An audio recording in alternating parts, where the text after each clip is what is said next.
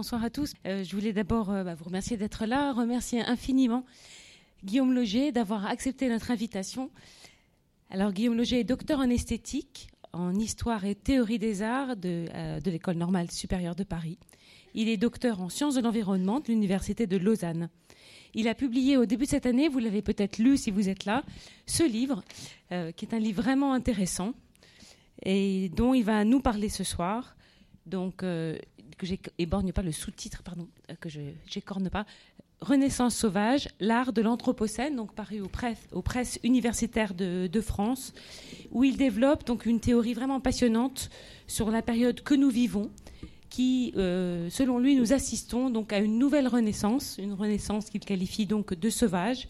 un moment de rupture où l'homme va penser et agir dans un rapport différent avec la nature. Alors au moment où l'actualité de ce concept de renaissance bat son plein à Paris avec euh, l'exposition Gréco, bien sûr, mais aussi l'exposition Léonard de Vinci. Et c'est vrai que la pensée et les théories de Léonard de Vinci sont au cœur de, vos recherches, Guillaume. Au moment où euh, ce, mot de, mot de renaissance, nous l'utilisons beaucoup pour commenter ces expositions importantes à Paris, nous avons pensé avec Guillaume Kintz et avec Elisabeth Grassi que c'était fondamental de réfléchir à ce concept de renaissance et à son actualité est paru voilà, le livre euh, vraiment, stimulant euh, de Guillaume Loger. Et nous sommes très très heureux et reconnaissants qu'il ait accepté notre invitation. Un petit mot pour vous dire. Donc, Guillaume Loger vient de recevoir le prix de la faculté des géosciences de l'Université de Lausanne. Et puis aussi qu'il vous retrouvera à l'issue de la conférence à la librairie du rez-de-chaussée où il signera son livre paru tout récemment au PUF. Ben, je vous souhaite à tous une bonne conférence.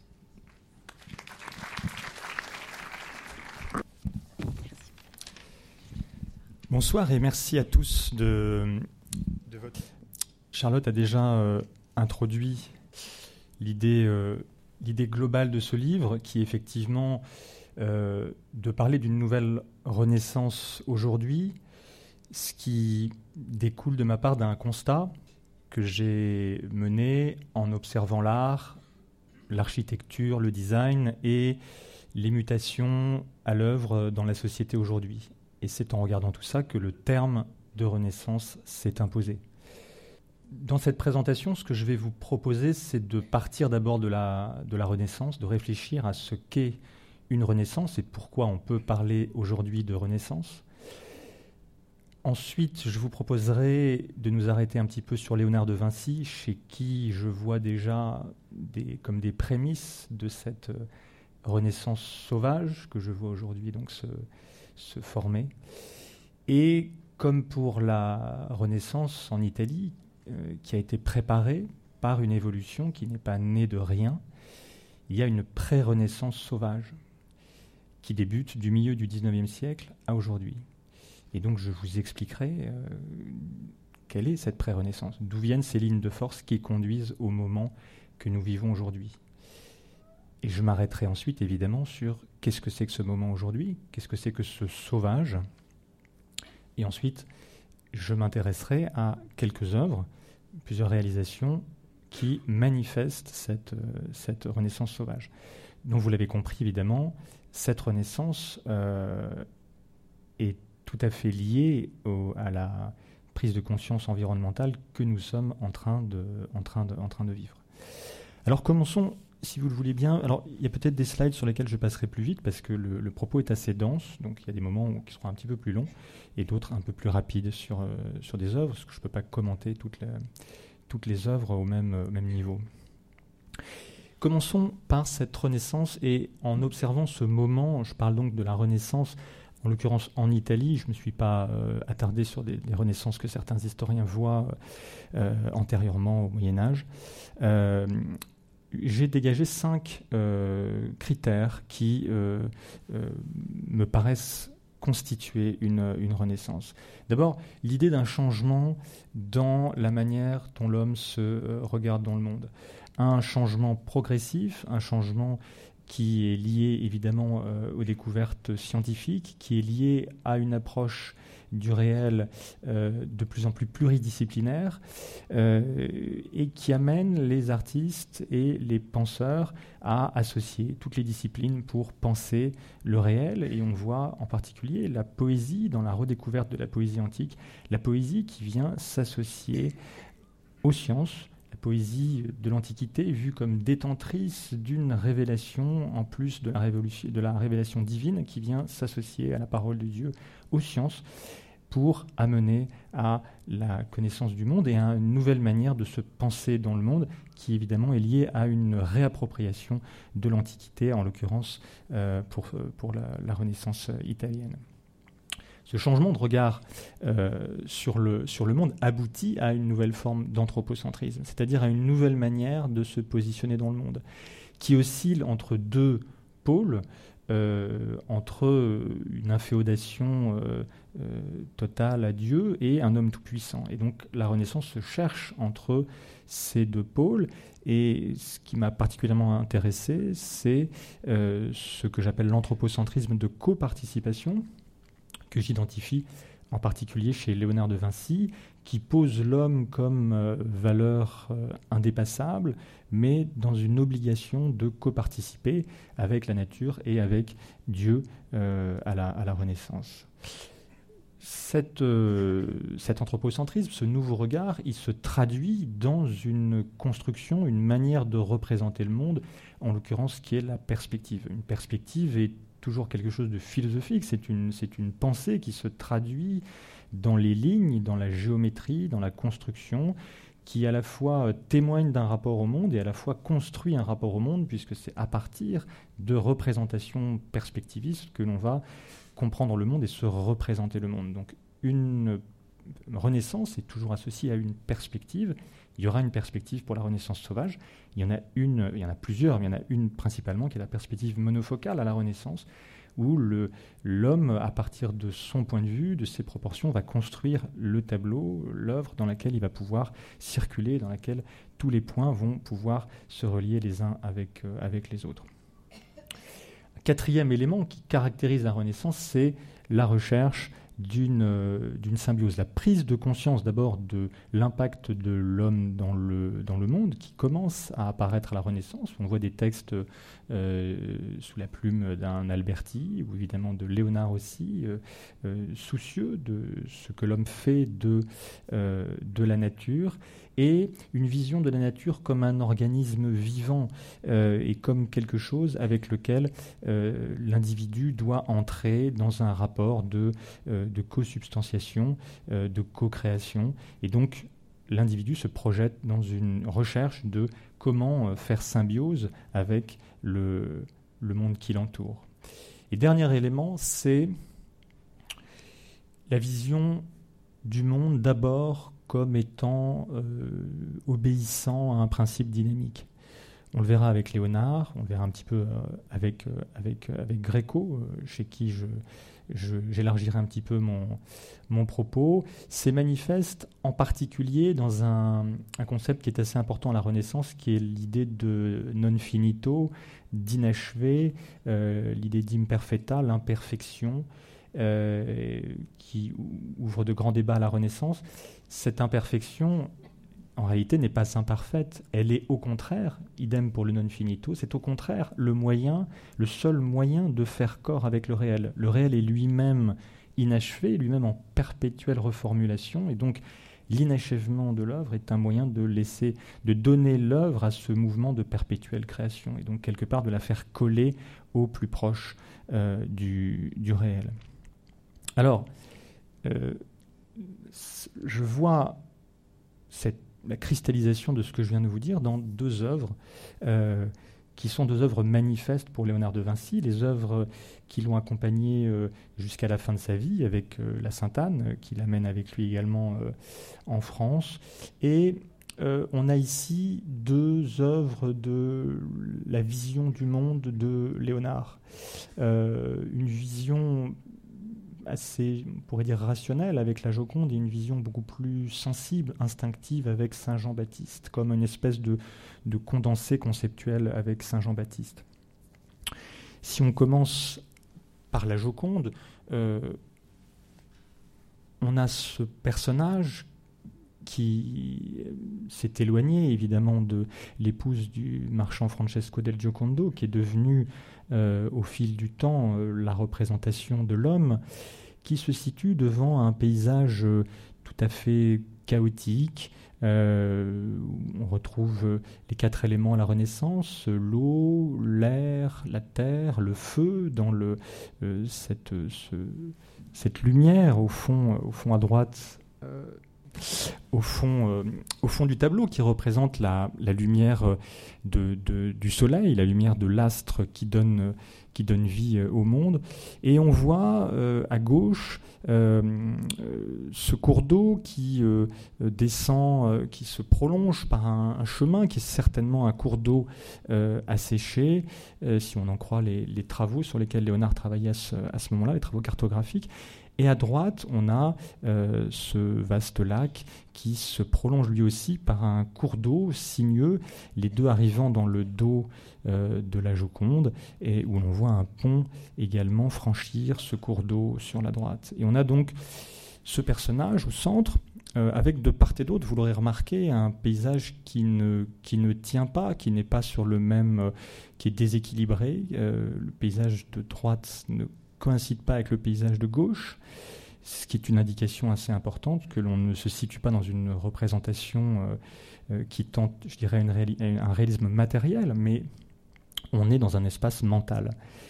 Et on est là dans précisément euh, le, Léonard de Vinci qui s'essaye à penser le monde, le cosmos, ce paysage chaotique qui est un paysage originel dans lequel l'homme est introduit. Avec évidemment ce fameux euh, sourire qui est, à la Renaissance qui est vu comme euh, l'incarnation de l'âme. L'âme à la Renaissance, c'est ce qui permet de faire le lien ce qui c'est le nœud, ce qui permet d'opérer la liaison. Et on a ce sourire qui intervient comme la liaison entre le paysage de droite, le paysage de gauche, certainement aussi la liaison qu'opère le personnage en lui-même, euh, organisme vivant inclus dans cet organisme vivant qu'est le monde derrière lui et qui opère la circulation des éléments, la circulation des eaux qui sinuent dans le dos euh, du, personnage, avec euh, bien entendu ce motif de la spirale très fréquent chez Léonard, qu'on retrouve dans la position du personnage, quand on observe ses bras, son buste, sa tête, etc., que l'on retrouve aussi dans les boucles de ses cheveux. Et vous savez, les travaux de Léonard sur la spirale comme le principe dynamique, le principe d'activation, le principe qui, euh, le motif plutôt qui associe l'homme au dynamisme euh, universel. Et on observera aussi, alors avec euh, les vernis successifs, c'est un peu moins visible, mais le voile qui entoure la tête de la Joconde, qui est donc le voile de la transparence, qui opère lui aussi, qui nous renseigne sur le, lien, ce rapport d'échange entre le personnage et ce qui l'environne, et ce qui est bien entendu également euh, renforcé par ce fameux usage du sfumato chez Léonard, qui est euh, la, destruction de la ligne, on pourrait dire, c'est-à-dire une ligne qui s'ouvre, une ligne qui se fait, euh, qui, qui, se, qui s'efface, qui se, dilate pour être un, moment d'échange et opérer le rapport de co-substantiation entre euh, euh, Mona Lisa et le paysage. Le paysage crée Mona Lisa comme Mona Lisa crée le paysage, l'homme est au centre et il a pour fonction de participer à la complétude du monde. Et ça, c'est encore plus souligné par Léonard qui introduit dans ce paysage un petit détail qui est ce fameux pont qui enjambe le cours d'eau que Daniel Arras voit comme euh, un symbole du temps, euh, symbole de l'écoulement de l'eau, et ce que j'aurais plutôt tendance à voir comme ce qui permet la bonne, euh,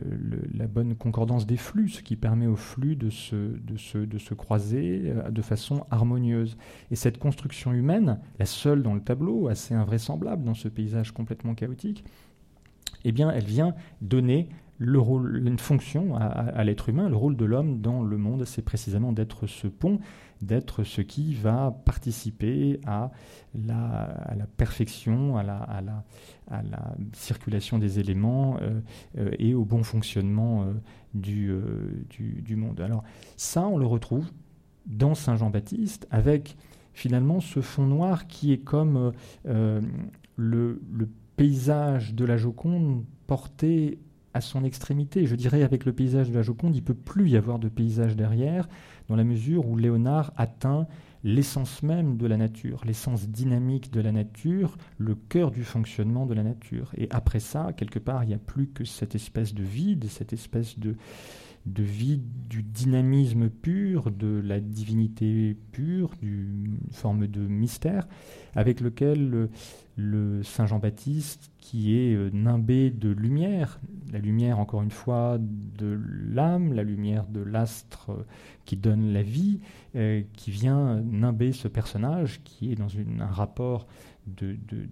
absolument d'imprégnation totale avec ce qui l'entoure, d'échange total avec, avec ce qui l'entoure, avec ce sfumato absolument remarquable, pris lui-même dans une torsion euh, comme une flamme, une torsion ascendante, euh, doigt levé vers le ciel comme un signe d'une fusion et d'un canal de communication euh, avec, le, avec, le, avec Dieu et dans ce rapport euh, autour de lui total, donc avec ce qui l'environne, cette peau de bête nouée autour de lui, dans lequel peut-être on pourrait voir une, euh, un rapport aussi charnel, matériel de l'homme avec le, avec le monde. On sent dans ce tableau une forme de sensualité, hein, à la différence de l'approche beaucoup plus rationnelle de la Joconde. On est ici dans un rapport plus instinctif, plus charnel. On a ce sein avec cette chevelure abondamment euh, euh, faite de spirales qui vient encore renforcer cette idée de, euh, de participation de l'homme au dynamisme, et bien sûr le Saint Jean-Baptiste qui est celui qui baptise, celui qui opère le lien, et donc qui vient, encore une fois, quelque part, comme le pont nous donner la fonction de l'homme d'opérer ce lien on a ici ce saint qui, aussi, qui vient nous, nous, nous, nous donner comme une forme de, fonction euh, pour l'homme dans le, dans, le, dans le monde. Euh, alors, quelques dessins rapidement. Ceci m'intéresse en particulier parce qu'on y voit euh, sur une même feuille euh,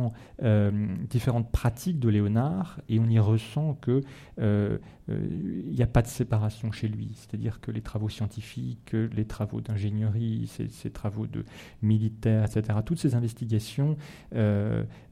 sont complètement liées avec ses recherches artistiques. Il y a une même recherche en réalité de, de l'unité et de, du fonctionnement du monde qui trouve son,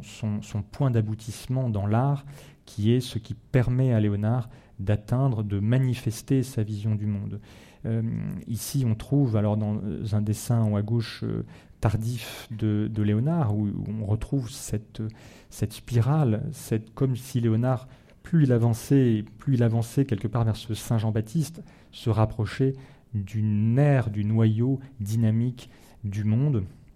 Mais ce qui est assez intéressant aussi, c'est de voir à quel point le traitement de la ligne chez Léonard, euh, lui aussi, est comme à la recherche de, ce, de, ce, de cette espèce d'unité dynamique du monde. Si on regarde la manière dont, à la recherche des figures, il est comme à la recherche du mouvement, d'un mouvement interne qui lui fait euh, déformer les lignes, qui lui fait presque parler dessiner davantage d'instinct que de raison. Et on sent toute l'énergie de ces, de ces lignes, à la fois euh, dans les personnages et dans la représentation de cette bataille de chevaux et de soldats. On a là encore dans une représentation militaire, on retrouve toujours ce principe, et peut-être plus que militaire, peut-être que ce qu'on devrait voir là, encore une fois, c'est une manifestation euh, tout à fait naturelle, enfin naturelle, une, recherche de, de, ce fondement euh, dynamique euh, du, monde. Alors, ici, c'est une petite incursion euh, sur Gréco. je ne suis pas un spécialiste de, Gréco, mais m'intéressait de voir dans le, dernier, la dernière manière de Gréco, dans sa période espagnole, où il me semble qu'il atteint lui aussi là à cette... Euh, on sait que Gréco était un intellectuel, on sait qu'il était pétri euh, d'idées euh, humanistes, comme vous le savez, il a eu ce passage en, Italie. ensuite, donc, il s'installe en, Espagne. Et on a ici, avec ses œuvres, où je trouve que l'on ressent une, forme de, d'identité qui se cherche entre euh, l'homme et la nature. Vous voyez la nature qui est très intellectualisée chez Gréco, mais qui est, comme qui est cherchée là aussi dans son principe dynamique. Vous ressentez tout le mouvement qu'il peut y avoir chez Gréco, le traitement des corps dans lesquels on va pouvoir on voit ces, chairs déjà très pierreuses, très minérales. Euh, on voit le traitement des ombres sur les corps qui pourrait presque faire penser à un traitement identique dans les, dans ciels euh, chez Gréco, avec une même, vigueur, comme une électricité qui traverse ces œuvres. Euh, et cette torsion des personnages, ces personnages qui sont comme aspirés par eux aussi un principe dynamique, cette espèce de euh, de, comme une recherche de coller à ce qui caractériserait au plus intime le fonctionnement, euh, le fonctionnement du monde. Donc, nous voilà euh, quittant cette renaissance avec en tête cette, je dirais, ce cœur conceptuel de la renaissance et nous posant la question, eh bien, aujourd'hui, que pourrait être une renaissance sauvage? Et une renaissance aujourd'hui? Euh, et ce que pourrait être une renaissance euh, nous demande d'essayer d'investiguer un moment de pré-renaissance, c'est-à-dire un moment de fabrication du moment que l'on serait en train de vivre aujourd'hui. C'est un moment donc de basculement que l'on serait en train de, de vivre aujourd'hui. Cette pré-renaissance, je l'observe dans plusieurs domaines, à la fois en m'intéressant au contexte politique euh, du milieu du 19e siècle à aujourd'hui, en regardant la naissance et l'évolution des sciences et de la philosophie de l'environnement, et en regardant l'histoire de l'art. Et ce qui m'intéresse, c'est de voir comment tout ça converge vers le moment d'aujourd'hui, prépare le moment que l'on connaît. D'un point de vue politique, en deux mots, ce qui est frappant sur toute cette période, c'est de voir qu'elle obéit quelque part à une espèce de grande interrogation qui se répète sur euh, l'habitabilité du monde. Comment va-t-il être encore possible d'habiter le monde? C'est sensible à la fin du 19e, avec les grandes mutations causées par la première révolution industrielle qui s'accélèrent et les conséquences que l'on commence à voir de plus en plus importantes. Et donc de plus en plus d'artistes et de penseurs qui s'interrogent sur les fondements de, euh, ce, progrès, de ce mode de développement. Bien entendu, les guerres mondiales, euh, les, bombes atomiques, la, la, prise de conscience de la pensée environnementale dans les années 60 euh, accompagné des grandes, de grandes euh, crises économiques, euh, de grandes pardon, d'accidents écologiques majeurs, Céveso, Torrey Canyon, que ce soit voilà les, les, catastrophes à la fois de, de, de marée noire ou d'explosions d'usines, etc. Et on a une, une, toute une contre-culture qui s'empare de ces, de ces sujets-là, beaucoup de publications et un mouvement écologiste qui commence à se, euh, à se, à se structurer. Avec quelques années, euh, dans les quelques années qui suivent, euh, l'émergence, avec le Club de Rome en 72 et des premiers rapports qui commencent à, sortir, de ce qu'on va appeler le développement durable. Cette espèce de recherche ce, signal d'alarme qui tirait, et en même temps l'idée qu'on va peut-être pouvoir réussir à concilier le développement économique euh, tel qu'il est le capitalisme, tel qu'il est, tel qu'il est euh, pensé et pratiqué, avec euh, les impératifs écologiques, qui est l'objectif du développement durable. Et on en voit l'échec, c'est-à-dire c'est une séquence qui a pensé que c'était possible et les sommets se sont multipliés pour finalement n'aboutir, n'aboutir à rien. Ce qui est intéressant, c'est de voir que c'est au moment où le développement durable se, sédimente qu'on a euh, ce moment de bascule que Lyotard définit comme la période postmoderne, c'est-à-dire la chute des grands récits euh, qu'on pouvait connaître auparavant, euh, que ce soit les grands courants ésotériques, le socialisme, des grandes doctrines qui permettaient de structurer l'histoire. Et Lyotard identifie à peu près dans ces années-là le moment d'une sorte de grand relativisme et de chute de grands récits. Dans le, dans le, alors c'est intéressant de voir que la, science de l'environnement euh, et, la philosophie de l'environnement se, se, structurent à partir de la fin du XIXe siècle avec le, les progrès euh, des sciences, euh, en partant de la vision de la nature par discipline, avec une vision de plus en plus large qui va introduire le concept d'écosystème et se mettre à penser de plus en plus largement jusqu'à l'idée de, de système Terre, jusqu'à l'idée d'anthropocène introduite en, en 2000 par le prix Nobel de chimie Paul Crutzen, qui, euh, on vient à dire que finalement on est rentré dans une nouvelle ère géologique où euh, le premier facteur, donc qui succède à la période Holocène, qui a, qui a, qui a commencé il y a à peu près moins 12 000 ans, et qui euh, du coup fait suite à cette, période de relatif accalmie climatique, qui vient succéder à cette période-là, et où c'est l'activité humaine qui est vue comme la première cause de transformation de la Terre, avec une envolée de toutes les courbes euh, à partir des années 50, dans ce qu'on a appelé la grande accélération, c'est où on voit le poids de l'activité humaine qui impacte euh, avec des courbes, des courbes qui s'envolent. Cet anthropocène qui est euh, qui n'est pas un, qui n'est pas vu comme un comme un moment euh, euh, transitoire, mais qui est vu comme un moment qui va durer pendant des millénaires. L'idée étant, l'enjeu étant, non pas de résoudre l'anthropocène, mais de limiter au maximum les, le, le, poids des activités humaines, tout simplement pour garder une terre habitable. Donc limiter ce poids et se mettre en capacité de s'adapter. C'est ça aujourd'hui les enjeux de, euh, de l'écologie. Alors si on regarde l'art dans tout ça, ce qui est assez intéressant, c'est de voir euh, que euh, on a quantité d'artistes qui vont réagir par rapport à ça à la fin du 19e, que ce soit euh, aux États-Unis avec Thomas Cole, en France par exemple avec euh, euh, Léon Frédéric ou, Jean-François Millet, qui représentent le, deuil des campagnes qui se vident, les conditions ouvrières. Thomas Cole qui va suivre ce moment de la conquête de l'Ouest et qui va s'interroger sur cet individu qui conquiert de nouveaux espaces, cette nature vierge encore préservée, va-t-elle devenir par rapport à cette, euh, au regard de cette civilisation qui, euh, qui, qui, vient euh, fondre sur, sur elle? Ce qu'on retrouve aussi avec Carlton Watkins et tous ces artistes qui ont accompagné les, les, les, les, pionniers, les, les colons, et qui ont rendu compte de cette nature, et qui ont évidemment joué dans le, en particulier le, le mouvement transcendentaliste américain, qui est l'un des mouvements d'ailleurs qui fonde, hein, qui, est, fondateur de l'identité euh, euh, américaine. On retrouve, euh, on retrouve ça, ce, cette critique de, des artistes, de, des, modèles existants, cette volonté de se réinventer après ces grands chocs dans le mouvement Dada, avec quelqu'un comme Marcel Duchamp, qui vient faire euh, table rase comme une nécessité de se réinventer après, euh, après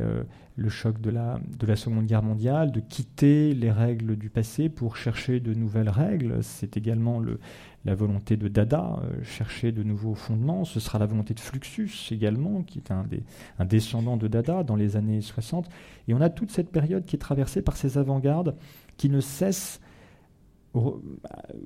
sous le coup de ces assauts de l'histoire, de se servir de l'art pour essayer de se réinventer, pour essayer de dire mais on, va à travers l'art tenter de trouver de nouveaux fondements, euh, en détruisant l'art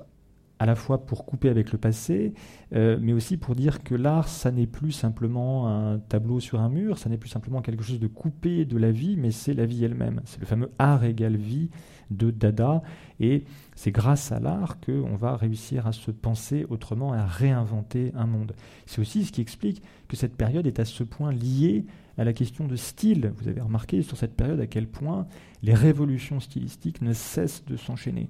Et le style, c'est dans l'art le moyen de capter le réel, le moyen d'ordonner le réel. C'est comme finalement une unité que l'on trouve et qui permet de réorganiser le réel. Et donc il y a une succession de styles qui viennent l'un venant chasser l'autre, comme une espèce de quête perpétuelle de cette unité, de comment retrouver, euh, réinventer un monde, retrouver une unité du monde.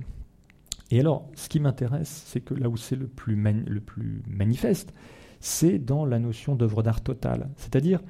l'art pensé comme n'ayant plus de frontières avec toutes les autres disciplines. Euh, ce qui apparaît au milieu du, au milieu du 19e, euh, avec euh, alors, différentes sources. Je, me contenterai ici de parler en Angleterre de John Ruskin et William Morris, les fondateurs du mouvement Arts and Crafts, qui a ensuite, évidemment, qui s'est répandu dans toute l'Europe avec les ateliers viennois eux-mêmes débouchant un peu plus tard sur l'Union artisanale allemande, le Bauhaus et avec euh, des spécificités un peu différentes, euh, le Black Mountain College. Euh, et ce qui est intéressant avec ces différents courants, c'est qu'on a la volonté de, de, tout mettre ensemble, de mettre toutes les, toutes les, tous les savoirs, toutes les disciplines dans la fabrication d'un environnement nouveau, dans la fabrication d'un monde nouveau à chaque fois. À chaque fois, cette, cette, cette réinvention et de, chercher à la traduire, non pas de rester dans le champ de l'art, mais de chercher à la traduire dans l'existence elle-même. Vous voyez là, le, en particulier, cette boutique hein, des ateliers viennois, ou le, ce, travail, cette collaboration de Peter Behrens avec l'entreprise AEG. Euh, l'artiste sort de son, de, son, de son isolement, sort de son, de son coin, sort de l'art pour l'art. Il s'agit pour l'artiste de prendre part à la construction de la société, de s'engager à la construction d'un monde nouveau. En réaction, euh, ça c'est évidemment le socle pour euh, William Morris et John Ruskin dans, son, dans, leur analyse de départ, en réaction aux mutations de la société, en réaction à, euh, euh, la surpopulation des villes, à des conditions de vie de plus en plus euh, déplorables, à un impact environnemental de plus en plus grand des activités humaines, à une laideur qui s'empare de tous les produits, à un, travail de plus en plus rationalisé et vu comme de plus en plus aliénant. Donc il y a une, une réflexion pour reprendre en charge la manière dont on vit, la manière dont on travaille, la manière dont on construit le monde en ayant conscience que rien n'est neutre autour de nous et que euh, notre environnement nous fabrique. Et donc euh, euh, créer un environnement actif en quelque sorte, un environnement infusé d'un certain rapport au monde, c'est en retour fabriquer un, homme nouveau. Et donc on a ces utopies qui vont... alors je, passe les raisons de, la, de, la, fin de ces différents mouvements, hein, euh, les guerres mondiales passant par là, les, dislocations de euh, l'Empire austro-hongrois, la difficulté pour ces différents mouvements de, trouver un véritable débouché industriel, euh, ont conduit aux fermetures successives de, toutes ces initiatives, dont, vous connaissez évidemment l'impact majeur dans l'art et dans le design encore, aujourd'hui. Le Black Mountain College était, lui, peut-être un peu moins en lien avec, le, avec, le, avec la, société, était, était, surtout un mode d'enseignement euh, euh, pluridisciplinaire, mais qui a euh, accouché, de, de, qui, a, instruit de très nombreux artistes de, qui ont pris part aux avant-gardes et à Fluxus en particulier, John Cage, Mertz Cunningham, Franz Klein, Willem de Kooning, enfin on pourrait citer quantité, Richard Buckminster Fuller, etc., quantité d'architectes, d'artistes qui sont, passés par là. Évidemment, euh, c'est un mouvement qui a essaimé euh, tout ce mouvement issu d'Arts and Crafts et du Bauhaus, également, euh, au Japon avec l'esprit Mingé, le courant Mingé, créé par le, philosophe Yanagi Suetsu, avec ce fameux, tabouret butterfly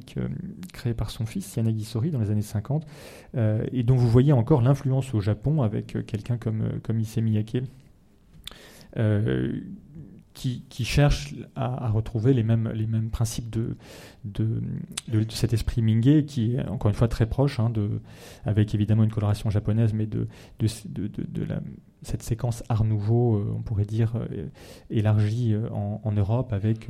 l'idée de produits simples qui manifestent un certain rapport au monde, qui sont ici produits avec des matériaux recyclés, donc c'est toute une philosophie de vie et de, et de, travail qui est recherchée à travers ces différents, euh, différents matériaux. On a peut-être la dernière figure que je verrais euh, comme la figure euh, portant cette espèce d'utopie globalisante de l'œuvre d'art total avec Joseph Beuys, qui a été l'un des qui a participé à la création du mouvement écologiste en Allemagne, artiste éminemment engagé et qui a cherché à mettre l'homme en capacité de se réapproprier le monde, qui a cherché à rendre l'homme à lui-même en quelque sorte. Et tout son travail euh, vise à nous faire prendre conscience euh, du monde dans lequel on vit, euh, nous faire prendre conscience des énergies qui nous entourent, à nous mettre en capacité de, de, travailler, de reformuler et de reformuler le, le monde. Je passe un petit peu rapidement, mais euh, vous comprenez aussi pourquoi cette époque est à ce point, tout ce moment est à ce point un moment de, euh, de destruction des frontières de l'art, euh, d'élargissement de son champ d'investigation et de, d'ouverture de la notion d'artiste. En fait, pour que l'art soit égal à la vie, pour que l'œuvre d'art totale puisse se faire, elle a besoin de cet éclatement-là. Elle a besoin finalement de pouvoir s'emparer de tout, de tous les matériaux, de tous les sujets, et elle a besoin de pouvoir euh, être euh, le fait de tous. Et donc, on retrouve, euh, eh bien, comme ici, du bois flotté qui va faire œuvre, des déchets qui vont faire œuvre, des, de l'herbe qui va faire œuvre, etc. Alors, un moment, euh, toujours dans, cette, dans, ce, dans, ce, moment de, de, de, préparation, euh, avec encore une fois cet art qui s'ouvre, euh, ce qu'il faut voir aussi dans, cet art qui s'ouvre, qui, qui, ouvre son champ d'investigation, qui ouvre ses moyens, qui ouvre la notion d'artiste, c'est l'art finalement qui rejoint une espèce de, de, vocation démocratique qui se donne à tout le monde, qui vient finalement rejoindre une sorte d'essence poétique si on comprend la poésie comme une manière d'habiter le monde. Euh, et vous savez que c'est tout un courant euh, emmené par euh, Heidegger qui, relie Hölderlin, son fameux vers C'est poétiquement que, l'homme habite le monde, et combien ça a influencé un très grand nombre de poètes du XXe siècle, de la fin du XXe siècle, en particulier tout ce qu'on appelle le courant de la poésie de la présence, ou des auteurs comme Yves Bonnefoy, Michel de Guy ou, ou Kenneth White, qui m'est particulièrement, euh, particulièrement cher. Et donc, on a cet art qui finalement rejoint à la fois une espèce d'essence euh, poétique et on pourrait dire aussi une essence écologique. Si on comprend euh, écologie comme à sa racine, c'est-à-dire oikos en grec, l'habitation, et logos, le discours, le discours sur l'habitation, l'écologie qui est l'art d'habiter. Finalement, qu'est la poésie, sinon elle aussi l'art d'habiter le monde. Et donc on voit finalement que ce lien entre art et écologie est beaucoup plus évident que euh, dans, sa, dans, sa, dans, sa, racine, dans son intelligence même. Alors dans les années 60, et je passerai euh, un petit peu vite aussi là-dessus, mais pour vous montrer euh, comment ces lignes-là euh, convergent, convergent et, viennent se, sédimenter de plus en plus vers le, cette nécessité de se repenser dans le monde et de, trouver les moyens de, de continuer à habiter le monde avec l'émergence dans les années 60 d'un art euh, environnemental, alors j'aime pas trop cette expression, mais en tout cas d'artistes qui ouvertement s'engagent sur ces, sur ces questions, avec par exemple Alan Sonfist, qui, euh, à New York, euh, sur une parcelle, euh, décide de rendre une partie de l'île de Manhattan à, sa nature originelle. Donc fait des, un tas d'études pour essayer de, retrouver ce qu'était la flore et la géologie à l'époque et recréer cet espace dont, qui est un peu une sorte de tiers paysage, si vous connaissez euh, Gilles Clément, c'est-à-dire un espace donné à la nature euh, elle-même, donné à, son, une sorte d'état, euh, d'état avant l'arrivée de, l'homme, et qui évidemment vient sonner comme un rappel sur le développement économique et le développement urbain. On trouve chez Robert Smithson l'idée de vouloir réhabiliter euh, euh, des, sites industriels. C'est le cas de Spiral Jetty, qui est, construit sur le, lac Salé à proximité d'un site industriel. Et Robert Smithson, qui est mort euh, assez jeune dans un accident d'hélicoptère ou d'avion, je ne sais plus, enfin l'un ou l'autre, était très engagé sur cette question écologique et euh, voyait l'intervention de l'artiste comme étant des possibilités d'intervenir sur le territoire en venant euh, réparer quelque part les, blessures infligées à l'environnement. Chez Ansaqueux, on retrouve une, sensibilité proche avec cette, usine de, purification de, l'eau et l'idée aussi pour lui que la fonction de l'art quitte sa fonction de représentation pour euh, arriver toucher en fait au mécanisme qui ordonne le monde, toucher à l'idée que le, monde est une sorte de système et que la fonction de l'art c'est de rendre compte de ce, de, ce système-là et donc nous mettre en capacité de reprendre, euh, de, venir contrecarrer les méfaits de l'activité humaine sur ces, sur ces systèmes. Il y aurait beaucoup à dire sur ces, œuvres-là, notamment parfois des, finalement des choses d'un point de vue écologique assez contradictoires, comme l'idée euh, chez Alan Sonfist d'une nature qui serait vierge, comme si finalement il y avait eu une nature vierge à un moment donné, comme si ça avait un sens, comme si euh, euh, il fallait penser la nature séparée de l'homme, hein, puisque ce parc il est il est séparé, de, il est fait pour être coupé de, l'homme. Euh, on pourrait s'interroger sur l'impact environnemental de, réalisation de, Robert Smithson et sur d'ailleurs est-ce qu'elles ont réellement un sens écologique? Bon, je passe là-dessus. Euh, cette, tendance, cette espèce de courant pour les artistes de s'emparer de ces questions, évidemment, n'a fait que s'emparer avec ce que je verrais comme ce que je, mets sous le nom de d'esthétique du désastre, c'est-à-dire beaucoup d'artistes qui vont représenter euh, par des moyens euh, très hyperboliques, très, euh, très, très frappants,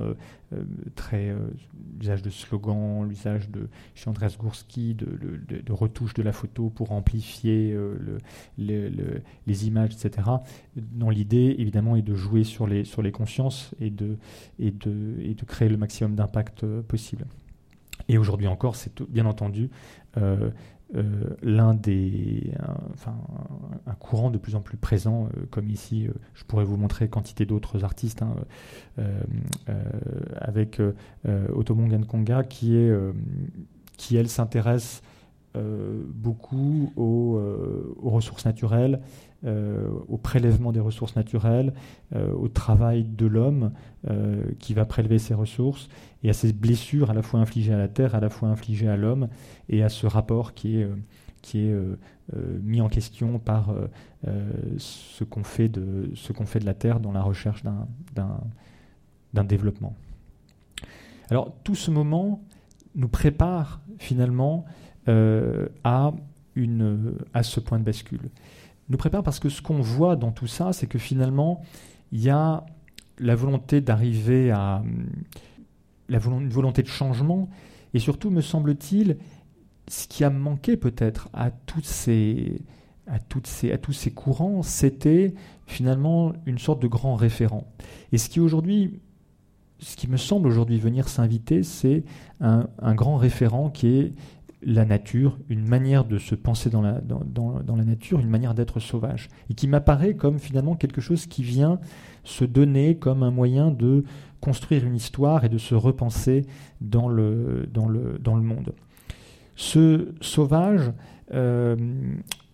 je, le, je, décris euh, à travers euh, différents, concepts dont je vais rapidement vous parler avant de vous donner des exemples pratiques de comment cette renaissance se traduit dans la, dans la pratique. Cette, euh, cette renaissance, cette, euh, ce sauvage, euh, je le fais. je vais devoir être un peu plus rapide sur, mon, sur mon propos. ce sauvage, je le fais découler d'un principe d'anima que je reprends à la Renaissance, c'est-à-dire c'est un principe dynamique, un principe premier. cet anima, ça m'intéresse parce que c'est lui qui me permet de construire le mot animalité. Cette animalité, c'est ce qui caractérise le sauvage. Et cette animalité, je lui vois trois branches, une branche cosmologique, une branche spirituelle et une branche biologique. Cette cosmologique, c'est pour le sauvage la conscience qu'il appartient à un cosmos, à un tout ordonné. Et ce tout euh, l'évolution de la science lui a appris que ça n'était plus un tout qu'on pouvait penser comme un tout euh, mécaniste, où tout était stable, où tout était prédictible, mais au contraire, euh, c'est un tout qui est éminemment discontinu, éminemment chaotique, incertain. Et donc, il se sépare de cette idée qu'on pourrait finalement être dans un monde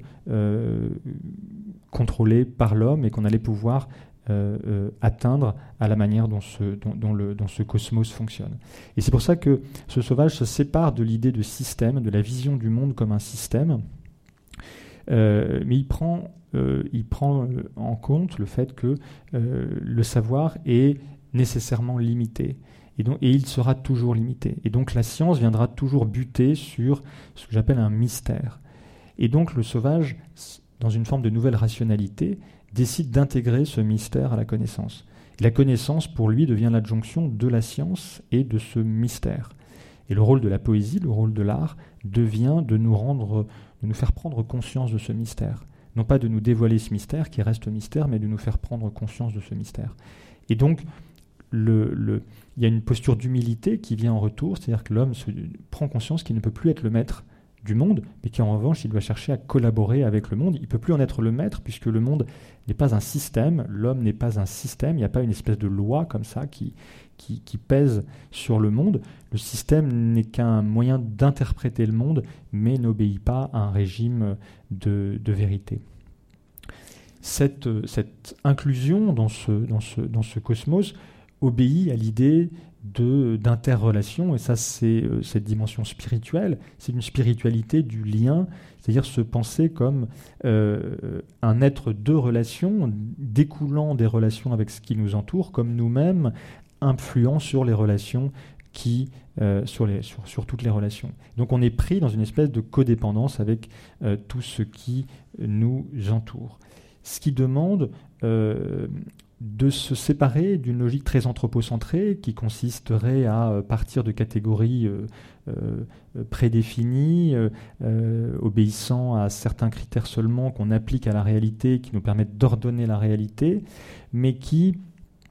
se positionne davantage dans une posture d'accueil. C'est-à-dire que l'altérité qui est en relation avec nous, eh bien, elle est sollicitée non pas dans, un mouvement qui viendrait de nous-mêmes pour aller vers elle avec nos propres concepts, mais elle est sollicitée en tant que telle pour venir à nous et pour venir euh, former notre, notre, notre connaissance. C'est euh, euh, c'est aussi l'idée que tout ce qui nous entoure est animé, que rien n'est inerte, que tout est doué d'une agentivité, d'un mouvement propre, d'une forme de capacité créatrice, on pourrait dire, d'une capacité d'action. Et ce sauvage va solliciter les capacités créatrices qui l'entourent pour venir à sa rencontre, pour venir euh, euh, l'informer sur, euh, informer sa conscience sur le monde qui l'entoure. On aboutit à une troisième dimension, qui est cette dimension biologique, ce sauvage qui ne se pense plus comme étant coupé de la nature, coupé de l'animalité, dans une espèce de, d'idéal platonicien d'un homme qui se réalise euh, en étant, en se séparant de l'état de nature, mais au contraire un sauvage qui se reconnaît comme euh, un animal particulier en rapport avec le vivant, dans ce rapport relationnel avec le vivant, un rapport de co-substantiation, tout ce qui l'entoure le constitue euh, lui-même, euh, ce qui lui fait se séparer aussi d'un prisme anthropocentré qu'il vient donner sur euh, les animaux et tout ce qui l'entoure, mais qui vient davantage essayer de remettre en cause ces concepts en accueillant le vivant pour ce qu'il est, euh, ce qui implique de revoir des notions d'intelligence, de, revoir la, manière dont on conçoit le corps et le périmètre lui-même euh, du corps, de penser autrement la manière dont on se nourrit, si on comprend que finalement dans le fait de se nourrir, il y a aussi une dimension qui est une dimension spirituelle, une dimension de coparticipation, euh, aussi vrai qu'on est, qu'on est, sera de la nourriture pour tout ce qui nous entoure, euh, aussi vrai que tout ce qui nous entoure est de, enfin tout ce qui nous entoure, que une partie de ce qui nous entoure est de la, est de la nourriture pour nous. Donc on vit dans ce monde d'interrelation, d'interconnexion, et cette animalité, elle nous permet de, de nous inscrire dans ce monde-là, de prendre conscience du monde et d'agir. d'agir. et peut-être comme le temps tourne, je passerai sur les aspects. je vais vous parler de ces concepts en vous parlant d'exemples. Euh, avec un artiste qui est pour moi un peu comme le, je dirais le Léonard de Vinci de, la, de, la, de cette Renaissance sauvage, qui est Thomas Saraceno, que vous avez certainement vu au Palais de Tokyo, et qui incarne euh, le comportement de ce, nouveau sauvage. Euh, je dirais que l'araignée est peut-être ce qui nous permet de, comprendre ce nouveau sauvage. L'araignée, c'est l'insecte qui, euh, pour vivre, doit perpétuellement s'adapter, qui doit comprendre son environnement pour tisser sa toile, qui doit réinventer sa toile en fonction des événements qui peuvent, qui peuvent l'affecter, qui n'est pas dans une position de domination, qui est dans une position de chercher à s'inscrire dans son environnement et chercher à se réinventer sans cesse en fonction de l'environnement, euh, de la manière dont l'environnement lui-même évolue. Donc je dirais, l'araignée est quelque part cette, euh, une danseuse, introduit cette idée de danse, aussi vrai que le sauvage danse, et l'un des concepts de cette renaissance sauvage, c'est l'idée de concordance. Concordance que j'écris avec un S, qui est l'adjonction de la concorde, la recherche de l'union, de l'harmonie, euh, avec l'idée de danse. Dans une danse, quand deux danseurs rentrent sur scène et vont chercher à, danser, à faire quelque chose ensemble, eh bien, ce qu'il va leur falloir, c'est dans les premiers moments chercher à se comprendre, à, élaborer une espèce de langage commun, et ensuite de passer leur temps à s'adapter euh, l'un à l'autre, d'évoluer l'un avec l'autre, d'évoluer dans une forme de respect de l'autre, en, fonction de ce qu'est l'autre. Et c'est ainsi que la danse pourra, euh, se dérouler et que la chorégraphie pourra être, être, être réussie. Chez Thomas Saraceno, ce qui m'intéresse aussi, c'est l'application de cette perspective de la Renaissance sauvage que j'appelle la perspective symbiotique, c'est-à-dire une perspective qui est un pluriperspectivisme, c'est-à-dire qui, convoque plusieurs perspectives à venir travailler ensemble pour créer quelque chose. On n'est plus dans une posture où l'homme est au centre, construit le tableau par rapport à lui. On est dans une posture où on va chercher des collaborateurs, on va chercher ce qui va pouvoir travailler avec nous dans la réalisation de quelque chose. Chez Thomas Saraceno, c'est ce qu'il fait avec euh, les araignées, c'est ce qu'il fait lui avec sa propre perspective, en décidant de la création de quelque chose, en décidant de, convoquer telle et telle araignée qui vont travailler ensemble à la construction d'une œuvre dont Thomas Saraceno ne connaît rien de la forme à la base. L'œuvre elle-même, la forme de l'œuvre, ce, qu'est l'œuvre et même son devenir, est confiée au travail de perspectives qui vont travailler les unes avec les autres. C'est ce qu'on appelle dans la théorie des systèmes euh, l'émergence, c'est-à-dire euh, euh, quand quelque chose advient par émergence, aucune des composantes actives ne possède le résultat. Le résultat est le jeu de l'ensemble des composantes les unes avec les autres. Je passe un petit peu vite, je suis désolé, j'ai été un petit peu optimiste avec le temps. Alors on retrouve ça dans la création contemporaine à travers euh, tout un pan de la création où ce qui est intéressant, c'est qu'on voit que là, on change de paradigme. Pourquoi je parle de renaissance? C'est parce que je vois un changement de paradigme dans la création. C'est-à-dire on quitte l'idée moderniste d'un artiste qui a une idée et qui cherche à l'imposer à une forme, à un artiste qui va chercher à collaborer et à solliciter euh, l'agentivité du monde qui l'entoure, que ce soit le monde vivant, que ce soit le monde matériel, que ce soit les individus, qui va solliciter ce qui l'entoure pour parvenir à une création. Et on voit là toute cette posture d'humilité,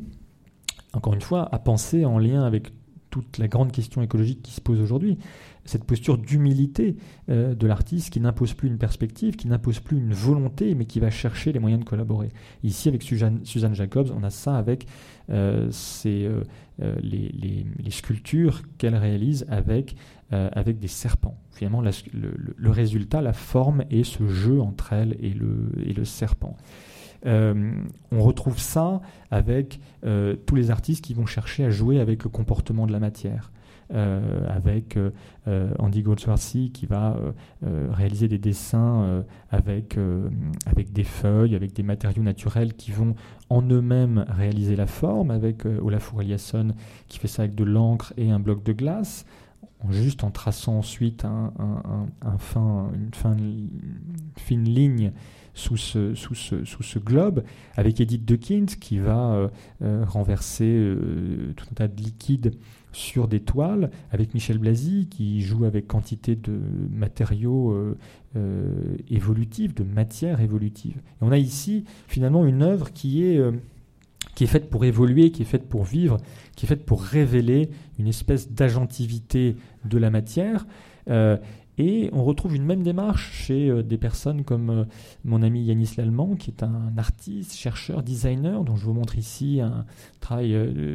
très expérimental, qui était son, son, travail de thèse, où il a cherché à développer des moyens de travailler avec euh, l'agentivité de la matière, l'agentivité de l'argile en l'occurrence, euh, c'est-à-dire à créer une forme qui soit le résultat également de la manière dont la forme se comporte. Et euh, la machine commence par déposer un, premier, par expulser de l'argile, ensuite par scanner la forme que l'argile a créée, et ensuite par un, système de scannage et d'interaction avec le programme qui commande la machine, eh bien, la manière dont l'argile s'est comportée va commander le comportement suivant de la machine. Et donc il y a plusieurs étapes, plusieurs couches qui sont euh, déposées les unes après les autres, qui chaque fois ont répondu à la manière dont euh, la matière se, comportait. Ici, on a ça par le, on a quelque chose finalement d'assez, euh, de proche, oui, de, proche si on veut, avec euh, le travail de Nire Oxman euh, et son équipe au MIT, qui a décidé de réaliser un pavillon de soie en se servant comme collaborateur de, de verre à soie. Ce qu'ils ont fait, c'est qu'ils ont euh, euh, modélisé la manière dont le, les vers à soie travaillent, la manière dont ils tissent des cocons. Donc ils les ont euh, filmés, ils ont traduit le comportement du ver à soie en algorithme. Grâce à cet algorithme, avec un robot, ils ont créé une superstructure, c'est-à-dire des espèces de, de, de, si on veut, de, fils euh, que vous voyez en bas, à droite. Vous avez une idée de cette, superstructure. Et ensuite, ils sont venus déposer 6500 verres à soie sur cette structure. Et ce sont les verres à soie qui ont fabriqué ce pavillon. Euh, ensuite, ils ont, euh, pendant tout le processus, ils ont récupéré les œufs qui leur auraient permis de construire encore à peu près 200, 200 pavillons. Et donc, on a ici une création qui est une création non pas de l'artiste seul, mais de l'artiste et, euh, et, du vivant. Et on voit aussi dans le processus de création, et ça c'est intéressant, que on n'est plus dans un, système, dans un mode de création par adjonction. C'est-à-dire que euh, dans, l'architecture, dans le design et même en art, la manière de créer jusqu'alors, c'était d'aller chercher différents matériaux et de les emboîter, de les associer les uns avec les autres pour créer quelque chose. Ici, la manière dont la création se forme, c'est par évolution. Elle, évolue, elle naît d'elle-même. Finalement, l'œuvre se crée comme une plante pousse. Euh, finalement, elle, découle comme d'une sorte de processus vivant. Donc, on voit là aussi un changement de paradigme euh, assez, euh, assez intéressant en matière, de, en matière de création. Et ça aboutit à des choses évidemment très concrètes. Vous avez des, designers comme Tobin Libertini qui euh, va euh, solliciter le travail d'abeilles pour créer euh, des objets, des artistes comme des designers comme en bas à gauche qui vont utiliser des, propriétés d'algues ou de bactéries de pieuvre pour créer de la lumière, ou Suzanne Lee qui va utiliser des bactéries dans un bain de thé vert pour créer un matériau en cellulose qui lui permet de faire des vêtements ou euh, euh, Phil Ross ou euh, Ginger Creek alors avec des méthodes différentes, mais qui vont créer des briques. Pour Phil, Ross, par exemple, c'est des briques qui sont réalisées avec des champignons. Ce qui est intéressant, c'est que à la fois le mode de production lui-même est évidemment intéressant d'un point de vue écologique. Ce qui est intéressant aussi, c'est qu'on peut fabriquer les briques là où on va construire l'habitation. Des briques qui plus est, qui ont des propriétés très intéressantes de résistance au feu, de résistance euh, à, l'humidité. Et il faut savoir que les, les, briques, ce sont des millions de tonnes de CO2 chaque année. Donc il y a un vrai enjeu écologique derrière, derrière, derrière tout ça. Alors, ce qu'il faut voir aussi, c'est que cette renaissance sauvage, c'est, ça peut être une affaire de technologie. On l'a vu avec Neri Oxman, on l'a vu avec euh, euh, ce champ qui est le champ du design computationnel. Hein. Le design computationnel, c'est un design qui euh, va se servir de tous les outils du numérique, du digital, pour traduire en algorithme le comportement du vivant et, chercher à, collaborer avec lui. Donc on a une, toute une pratique qui est très liée aux nouvelles technologies, qui est très liée aux sciences. Et qui, pose, qui met d'ailleurs au centre la question du code et la question de la programmation, puisqu'on voit que ce qui va permettre de collaborer, c'est la programmation, c'est le code informatique. Et donc le code devient un véritable sujet euh, d'un point de vue artistique et d'un point de vue aussi, euh, philosophique, puisque c'est là que la, la, collaboration, la relation va se, penser. Cette notion de programmation, c'est un enjeu qu'on retrouve aussi dans, tout, tout le courant du bio-art, tout le, tous les travaux qui sont menés avec le vivant. Si vous avez visité l'exposition euh, La fabrique du vivant, je crois que c'était son nom, au centre Pompidou, euh, vous aviez à la fois des artistes ou des designers qui programmaient le vivant, qui allaient par exemple modifier l'ADN d'une cellule, etc. Ou vous avez des artistes qui vont chercher à collaborer avec le vivant. Et là, il y a un distinguo philosophique très important, c'est que celui qui modifie le vivant, il est quelque part dans le paradigme qui est le même paradigme que celui de la modernité, c'est-à-dire d'un homme euh, qui se dit euh, je vais pouvoir être maître et possesseur du, monde, pas de problème, le monde est un système et si je possède cette loi, eh bien, je peux faire ce que je veux et, je, peux, et je peux contrôler les choses. Sauf que c'est oublier précisément cette part de mystère. Et cet oubli a été malheureusement trop fréquent et c'est lui qui aboutit à l'état du monde que l'on connaît aujourd'hui, c'est-à-dire l'espèce d'idée qu'on allait pouvoir tout maîtriser grâce aux sciences et techniques. Eh bien non, on ne peut pas tout maîtriser et il y a une posture d'humilité euh, qui, est, absolument indispensable. Que seront tous ces organismes modifiés, quels seront leurs comportements dans la nature, quels seront leurs comportements sur la santé humaine, etc. Tout ça, tout ça on l'ignore. La renaissance sauvage, elle ne s'inscrit pas dans ce champ-là. La renaissance sauvage, ce qu'elle cherche, c'est les moyens de collaborer. Et donc on est dans une posture philosophique complètement différente. Et quand vous êtes face à des créations de ce type-là, c'est toujours intéressant de se poser la question du fondement philosophique qui se trouve derrière euh, ces créations. si je vous montre ça, c'est que la Renaissance sauvage, c'est aussi un rapport qui peut être extrêmement pauvre dans ses, moyens techniques.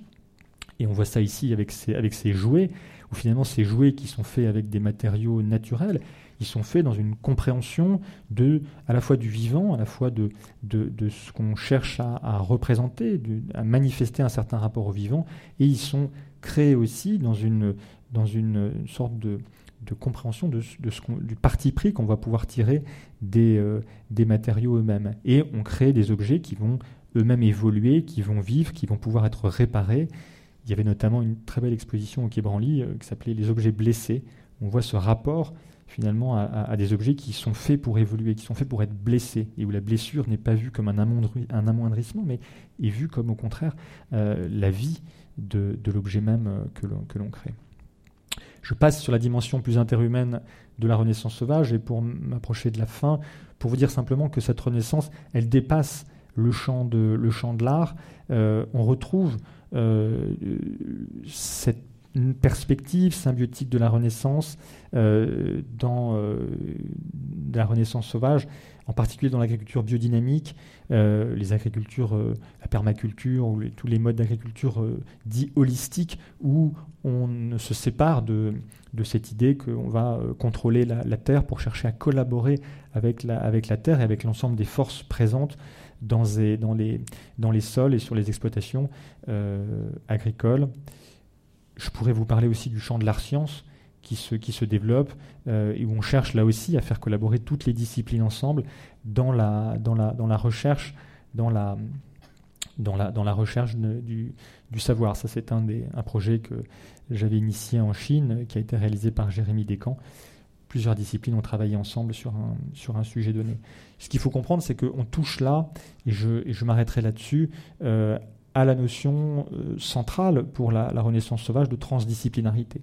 c'est-à-dire de, l'idée que le monde est fait de, niveaux de réalité différents, discontinus, et que l'objet, un des objets de la recherche, c'est d'essayer de comprendre ce qui fait l'unité comprendre ce qu'il y a euh, entre, à travers et au-delà des différents niveaux de réalité, ce qui est l'objet de la transdisciplinarité, cette recherche de l'unité, cette recherche de la complétude des, euh, complétude des savoirs. Je vous remercie de votre attention.